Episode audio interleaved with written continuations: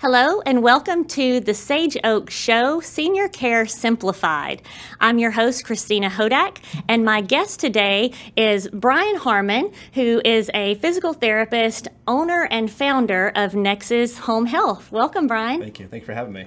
We're very glad to have yeah. you on with us today. We hope that we can dive into some interesting information yeah. about home health that a lot of families may find educational and interesting all alike. So tell us first, how did you get to your background as being a physical therapist yeah. before you were an owner of the company, of right. course. So, yeah. how did you get to the pathway of going as being a clinician and working as a clinician to owning your own company? Uh, this long process. Uh, so, um, started off as a physical therapist. I spent probably 10 years or so in sports medicine and orthopedics. Um, and then when we moved back to Florida, I got an opportunity to work in home health, which was a new environment for me. Um, and initially, I didn't care for it because uh, in sports medicine clinics, you're seeing multiple patients. They're just kind of stacked. Mm-hmm. And so mm-hmm. you're constantly moving. And so going from that to one on one in somebody's home was a, was a big slowdown. It was a big uh, shift for me. And within about six months, I fell in love. Like, this is the place I want to be. And what you realize as you're in patients' homes is that there's a lot of insights that you gain from that environment that would never get in a clinic environment. Absolutely. And so, and then you start thinking further, and really where the, the biggest need for healthcare is obviously in an aging population. So you combine all these things together. It's like this is really where I was what I was designed to go do. So I did I, I was in clinical roles and leadership roles with various larger, smaller home health companies. Uh, spent some time working working in research, and then um, just through some events, ended up um, purchasing this agency on our own um, last January, and we've been running ever since. I think it's wonderful that you decided to own a healthcare company and you are a clinician. To me, that's super important. My background is geriatric nursing, and that's why I I think I fit so well into the senior care industry. because I came from a clinical side before I was in an administrative role. That's right. That's so right. it gives you different. It gives you a different perspective. You know, if, mm-hmm. if an accountant or an, or an attorney owning you know a healthcare company or running a healthcare company or even these MBAs. I'm an MBA as well. It's just a very different perspective when you are in the clinical work itself. In fact, um, myself, I still treat. I, I keep a limited uh, a limited yeah. caseload, um, but all of my directors and my and my lead folks they all treat as well because the second that you start getting out of the field, I think you, it becomes more of a business, and you forget why you're there in the first place, and you don't you don't gain any additional information or insights or you know ahas if you're not in the field in the work, working with patients, working with families, working with senior living mm-hmm. communities. There's a lot that you gain from those from those experiences that sitting in an office or out doing sales calls or doing these kind of conversations, which I enjoy, I don't gain as much as if I'm with patients. Oh, yeah, yeah, absolutely. And with that background, you know what to focus on within your company. Right. You know, of course, the focus is on restoring, you know, strength and yeah. balance to your patients, um, but it can also be focused on something that's not necessarily restorative, but rather preventative. That's correct.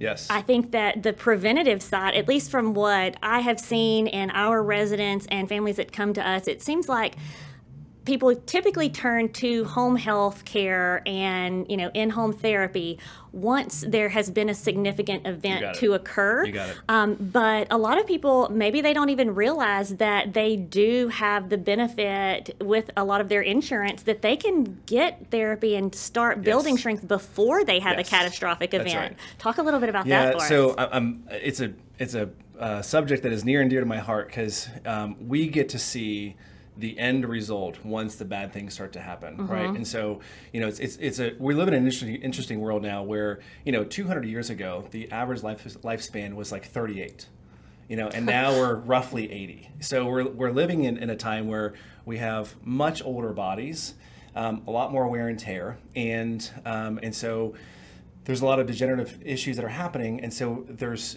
uh, there's a there's a use case for using therapy and those kind of modalities prior to the bad things happening. Because once yes. the bad things start to happen, the new baseline is lower, and then another bad thing happens, and another and, and the baseline's lower. And so our perspective is we have some. Um, I own a clinical model, and we look at um, well over 100 different data points that are attributed to um, risk factors and success rates in seniors. And so, based on what we see with those things, it helps us to uh, it helps illuminate rather the areas of concern so we can go tackle those things. So what ends up happening is now is now while we're working with someone who's already maybe had that decline, we're starting to set them up for the future in prevention. And so, you know, in, in particular with like working with senior living communities, one of the things that we try to educate them on is anytime there's somebody that's new moving in, the, the 90, percent of the reason why they're moving in is some sort of a loss of function mm-hmm. or there's a medical decline or something. And so they're already seeing something, they themselves or the family members are already seeing noticing something that's happening and they're starting to need some additional help. And so my perspective is I would like for all of those new residents to see therapists, maybe not the nursing part, but for sure the therapy part, to make sure that the environment is set up that's conducive for them. You know, what kind of furniture are we bringing in? What's the furniture layout look like? Is there caregiver training that needs to happen? And so if we can do those things on the front end, then maybe we can delay some of the, the some of the downturns or, or the downturns don't become so severe. Yeah, absolutely. Yeah. I think you hit on uh, furniture layout, yeah. and especially when you're moving into a community like Sage Oak, where it's either assisted living or memory care, there are some things that you have at home that you don't necessarily right. need any long you probably don't need them at home but right. you certainly don't need them once you move into a senior care yeah. living center um, can you highlight what some of those items may be yeah i, I think the major things that we see is um, the bed sizes, and it, it's not necessarily too wide or too small. It, it, it's a lot of it. Sometimes it's the mattress itself that they're using. Sometimes it is the size of the bed, whether it's too wide or too tall or too small. Um, a lot of times we run into people who want to bring in their, you know, their rocker swivel recliners, um, and if you're somebody who's already starting to struggle getting up and moving around and there's some balance issues and maybe there's some strength issues like trying to push up on a chair that is constantly moving on you yeah, it's, it's hard. not usually a good it's not usually a good mix um, so some of those kind of things um, usually in, in, senior living communities y'all are really good about there's wider open door- doorways there's no mm-hmm. rugs on the ground so that some of that kind of stuff um, we don't really run into usually if it's a, if it's a, a furniture related issue it's too much too large or it's the yeah. wrong type it's not stationary enough yeah, yeah, absolutely. You know, we don't put rugs down, but we right. do absolutely run into that with families because yeah. they want that warmth That's and right. they feel yes. like a lot of people also feel like having that rug or even carpet in mm-hmm. Sage Oak, we have all, you know, wood floors yep. Yep. or tiled floors. Um, and a lot of times families will be like, oh, I really like it, but yeah. You know, there's no carpet. And we're like, well, there's a reason right. for that. There's a method to the that's, madness, that's right? right? Walkers right. don't push as easily if it's on carpet, yep. wheelchairs, but certainly rugs are a trip hazard. And yep. even if you fall on carpet versus falling on a hardwood floor, have you seen in your practice that there's a big difference in injury rate? You know, that's fascinating. No, you know, honestly, um, I think if you think about it, it feels like you would hurt worse if you fall on tile versus versus carpet, and there's mm-hmm. probably something on that. What's really interesting though is they um, so we'll do a, a sidebar conversation. Sure. There's a thing called a hip protector. Yes. Um, and these things were like all the rage about ten years ago. And what a hip protector is is it's like um, hockey like the goalie pants, like bike shorts. Yeah, like with, padded underwear. With built-in pads, yeah. right? And so it's kind of like Spanx. Um, yeah. And so, so it's Spanx with a function. But anyway, so um, the the idea behind them was if you fall because there's now some additional padding, then the theory is we're going to see fewer um, fractures and those things were on for, for several years. These things went on, were being sold, and um, finally they started to do some research because they started to see maybe anecdotally we're not seeing the, the results that we thought we were going to see. And so mm-hmm. they did mm-hmm. take. Uh, it's probably been a couple years now. They took some nursing homes. They had a group of nursing homes that were everyone wore the, the the hip protectors, and they had a group of nursing homes where they didn't wear them, and they found no change in hip fractures. And so now what our prevailing theory now is in most cases that the hip fracture is actually the thing happening first. That's what's causing the fall and not the other way around. Yeah. But if it's me and I'm worried about falling, I probably want to have, want to have a little extra padding. But, well, you know, yeah. yeah. well, that's true. Yeah. So yeah, we we do come across that size of furniture is another yes. yeah. big thing because yep. a lot of people, especially moving into you know one of our Sage Oak communities, they've had a whole house That's full right. of large furniture. Right. Now you don't need that anymore, right. especially when we get to our residents that have cognitive impairment. Mm-hmm. Smaller really is better. Yes. That's kind of our motto for everything yes. at Sage Oak. We like yep. smaller, more intimate size settings. Yep. That comes with rooms as well. It, they're just easier to navigate. You can't fill them with as much, or you shouldn't fill them with as much stuff. Well, and to y'all's credit too, when you keep rooms small like that, it, there's a natural tendency to want to be out in the community Yeah. where it's easier for caregivers to keep eyeballs on people and, Mm-hmm. and that kind of stuff. And so I think it helps from that end too. But you're right, like the, the downsize thing is a, is a major issue. You know, you spent 70 years acquiring all this stuff. And now all of a sudden you're going to go to a much smaller room, and so there, there is a transition, and there's a there's probably some psychological stuff that goes through that. Oh, you know, yeah. as, as they're having to say goodbye to, to, to, to goods and things that they've had for their entire life. Yeah, Yeah, absolutely. yeah. So, uh, another common confusion that families have when they come to us when they're asking, do we think that the resident may Mm-hmm. need home health? And, you know, if we think that it would probably be beneficial to get you guys to come out and evaluate them or something, they don't know the difference between physical therapy versus occupational therapy. Yeah, yeah. Um, as a general rule, and it shouldn't be this way, but this is kind of how we treat it in the industry. Um, everything from like the waist down typically is done by PTs, and everything from the waist up, so the arms, are done by OTs. It doesn't necessarily have to be that way. Um, OTs actually historically have been trained on home modifications and equipments and those kind of things for what we call activities of daily living. So if your if your joints or your muscles or your, or your hands don't work as well, there are adaptive equipment that the OTs are generally more well versed in than a, than a physical therapist is. Um, but what we typically find in this and in like anything post acute, so think anything outside of a hospital, outside of like an orthopedic clinic. So in um, skilled nursing facilities and rehab hospitals in home health, usually you just see the dividing line as OTs do upper and, and PTs do lower. It's kind of how they do that. Yeah. Yeah. Yeah. So, your company offers both, correct? We do both, yeah. So we um, we just have we have a different philosophy, a different clinical philosophy. So we actually train uh, PTs um, to kind of treat like OTs, and so our we are very functional based. Um, in fact, all of our scoring tools are based off of those kind of things. Um, and then we we employ a lot of um, adaptive um, equipment and home modifications, those kind of things to help make sure that the the systems that are that sustain life essentially are being met safely and consistently. Um, but we do use OTs if we have someone who's had like a recent stroke and we need some specific arm um, rehab, then we'll use OTs for that.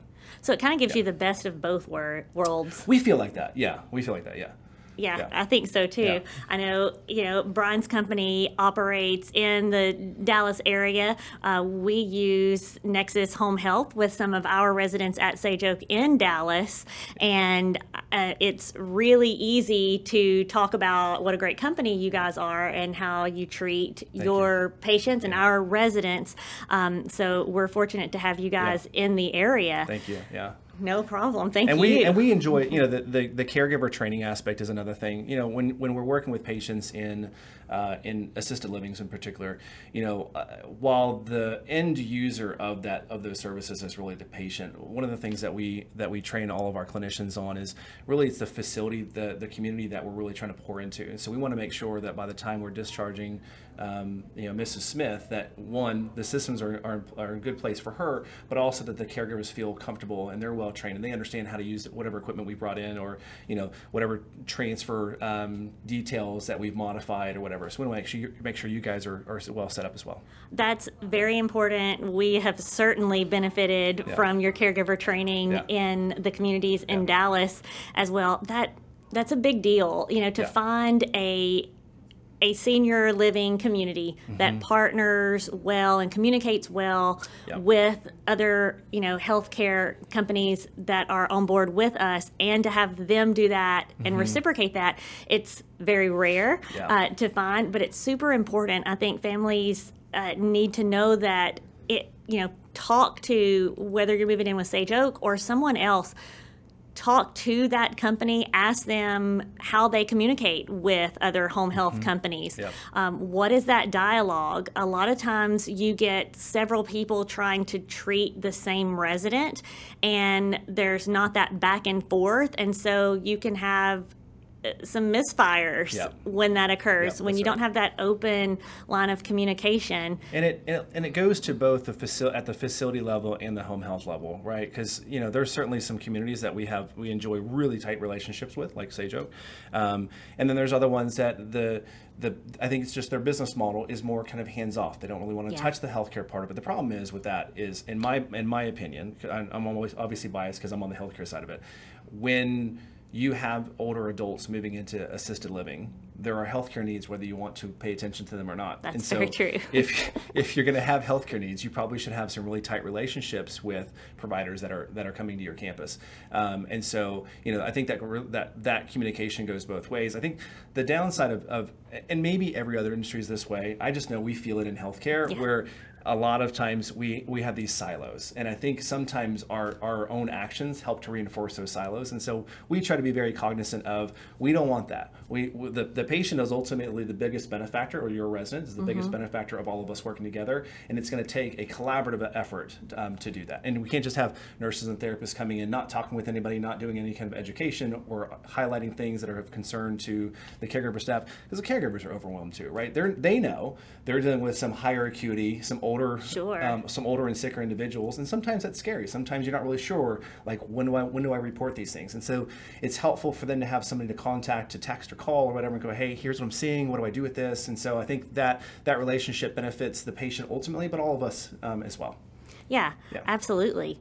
So, when do you ever have a scenario where you may be treating someone in their home, not necessarily senior living Mm-hmm. Yep. community in their home, and you identify that maybe it's time for a little more help than just us coming Every to day. your house every day? every day every day we get to So, that, yeah. how do you approach those conversations with the families when that comes up?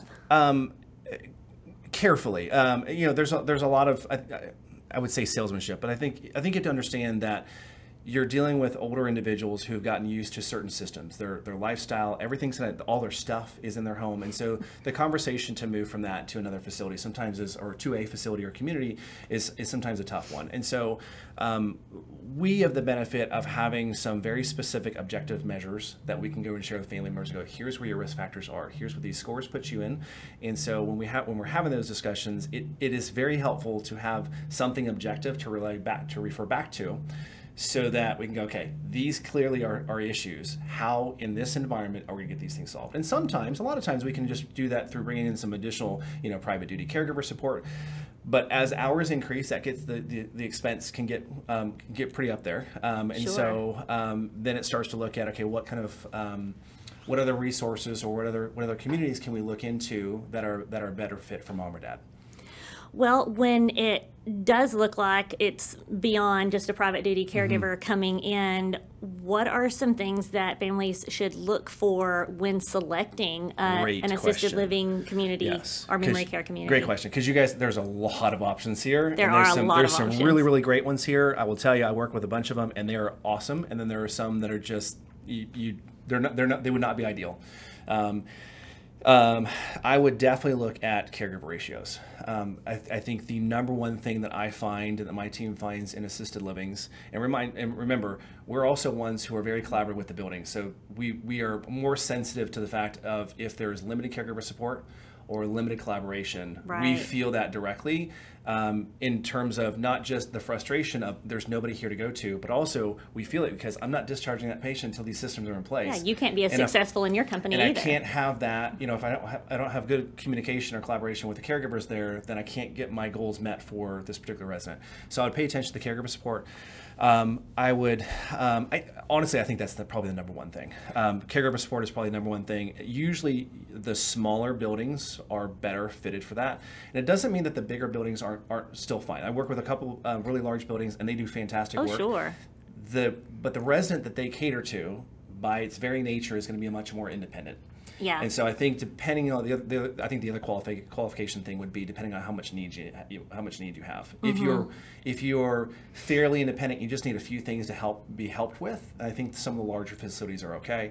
If you are waiting until later and now it's like I need help with a lot of things, I would probably venture to go with something more mid-size or smaller size because the caregiver support and the ratios are just better.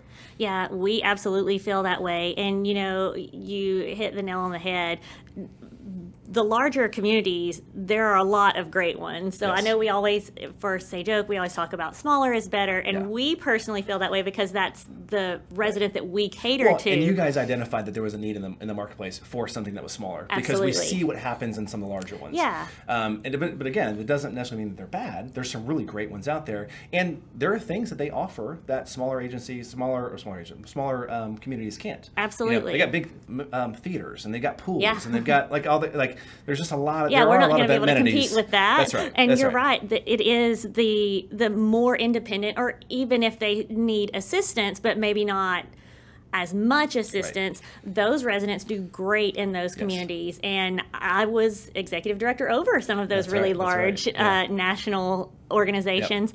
And there is a place for those in the market. Certainly, that's what's kind of dominating the market. Mm-hmm. Yep. But yes, you know, at Sage Oak, we felt like there's not a lot of really great options for those residents that have higher acuity needs Mm-hmm. that maybe they could go to skilled nursing, um, but they don't necessarily have to. Right. And a lot of the larger assisted living and memory care communities, they're allowed to take that as far as regulatory wise, but on Yeah. the legality side, they don't want to touch it as much because they do better catering to those more That's right. independent. That's right. So that's what Sage Oak falls in that gray area. Yes. So if it's someone that is thinking that maybe they need skilled nursing, don't know for sure, come and talk to us because right. we may be an option, we may not, and we're happy to guide you uh, to a good skilled nursing facility if that's the case. Um, but yeah, they they're the large ones definitely are great. We feel like we do high acuity and memory care really Yes, well at. Sage Oak because once you have that cognitive impairment piece onto it, you really do get lost in the mix Mm-hmm. That's in right. the larger areas. Smaller is certainly better when you're dealing with dementia That's and right, that's right, Alzheimer's. yeah. And with our caregiver ratios, that's one of the things that uh, we feel like we do really well also. I, I will concur. Yeah. Thank you. Um, but you are able to really hone in and know that resident better. Yeah. They get more caregiver hours per resident per Yes, day that's right. when you have the ratios. That's right. They, and they've done some. They've done some studies too, uh, even on um, fall rates. If you compare large facility to small, I think. I think when they said smaller, I think you may know. is it less than twenty five? I'm Uh, trying to remember the statistic, but it was something about um, really really large ones, and then anything less than twenty or twenty whatever Mm-hmm. that number was, and it was like twenty five percent fewer uh, or seventy five percent fewer falls. Um, Yeah. in smaller facilities than the larger ones, and a lot of that's just because the you know um, the the caregivers are present. There's enough of them there, you know, around the clock. Absolutely. And, you know, when you talk about the ratios and kind of guiding people Mm-hmm. on when they're making that selection, I would also encourage them to ask the community who is included in that ratio because sometimes communities will lump every employee in for their Yes. caregiver ratio and that's fine because they're there but if they're not the ones providing the actual right. Caregiving they might be the activities director the chef they may Right. be maintenance they may be And they'll the- certainly pop in and help Yeah. out. So that's not to take that Yeah. away. But their primary job is not on the caregiver Right, side. who is Yes. actually on the floor doing Right. the caregiving? Really hone in on that because, yeah, we do that. So, our caregiving ratios, you know, in Denton, our homes are licensed for a max of 16 Mm-hmm. per house. And in assisted living, we would have a minimum of one caregiver for every eight residents. So, if that house was full, we'd have two on each shift. Mm-hmm. Yep. Uh, but in addition to that, we have a chef that's in the house. It's Mm-hmm. not included in that caregiver ratio. We have an activities director. We have a nursing Right. director. We have myself that are rounding through there. Dallas, we're licensed uh, for eight. We have one caregiver for every four Right. residents there. So we've got two on you know on our day shifts there. Um, and in memory care, we have one to five. Right. So we really try to focus on giving that one-on-one care. Yeah. care. It's And- almost it's almost double the caregiver ratio that you guys have versus the larger buildings. And in doing that, we can help and be an extension. Like when you mm-hmm. come and do therapy and you're also doing training for the caregivers, they can continue to try to practice That's with some of those, you know, simpler exercises Yep. that don't require a therapist supervision when they're doing it. Right. They can keep it going throughout the week until you guys are there to see them again. Yep, absolutely, absolutely. Yeah. Are there any tips at home that you can give uh, to people that may want to continue to strengthen to prevent before something bad happens? Things they Um, can do? What a, maybe not tips because tips is hard to do because it, it, it's always individual. Um, but I can give you. Um, there's a fascinating study that was done a couple years ago, and um, one of the things that we've known for a long time is that uh, it, with deconditioning, the body with let me put it this way with limited exercise or activity, the body does decline pretty fast. Yes. And in older folks, it declines even faster. And so they did a study uh, a couple years ago, and they looked at uh, a couple groups of people. One was they were both over 65. One side was uh, they put them through a five month exercise course. So they were doing resistance training. They also monitored their, their protein intakes and those kind of things. Mm-hmm. And in five months, the average participant in that study um, gained about two and a half pounds of muscle mass. And they had another group, 65 plus, and they said just lay in bed for 10 days. In 10 days, they lost the equivalent amount. So what took you five months wow. to gain, you lost in 10 days. So I would say, as a preventative measure, it's really important that we move a lot um, especially mm-hmm. as we get older. Um, and as we're getting to our older years, you want to make sure that you're maintaining your strength because the, the muscle loss does, does, does pick up as in older years. Um, so make sure that your protein intake is good. Talk with your doctors on that. There's a whole other d- longer discussion we can have on, on just the nutritional sure. side of things um, that we don't that we as a healthcare community um, just miss. Yeah, um, food is medicine. We just we sure. just don't we don't do a good, good enough job on that. Um, but for sure the movement part of it because um, that can help prevent some future um, immobility and debility issues as we go. And if you have a if you have a family member or if you are a senior yourself and you end you find yourself in a hospital environment or a skilled nursing facility environment. We don't see it as much in the SNFs anymore, but for sure in the hospital environment. Um, I'm constantly ad- advising family members to make sure that they advocate for getting therapy um, to come visit their mom and dad two or three times a day. Like I, I'm, I'm i see yes. too many of them coming out of the hospital where their new level is way down here, and you're like, man, you're just there for a week. And so I think I think mobility and moving is, is life. Yeah, yeah, I agree. Absolutely. Yeah. Well, thank you very, very much. Thank you. If you have a family member at home that has maybe had a recent traumatic event and is needing some home health uh, therapy to come out, or if you are just interested in preventing something from happening or just continuing to build that strength and keep it around, please give Brian Harmon a call at Nexus Home Health. Brian, how can they get in contact with you best? Um, we're on the web at nexushomehealthcare.com, and you can also email me at Brian, that's B R I A N, at nexushomehealthcare.com. Perfect. I know we definitely plan to continue to keep in contact for our residents and pass that information along. Thank you very much for joining us today on the Sage Oak Show, Senior Care Simplified.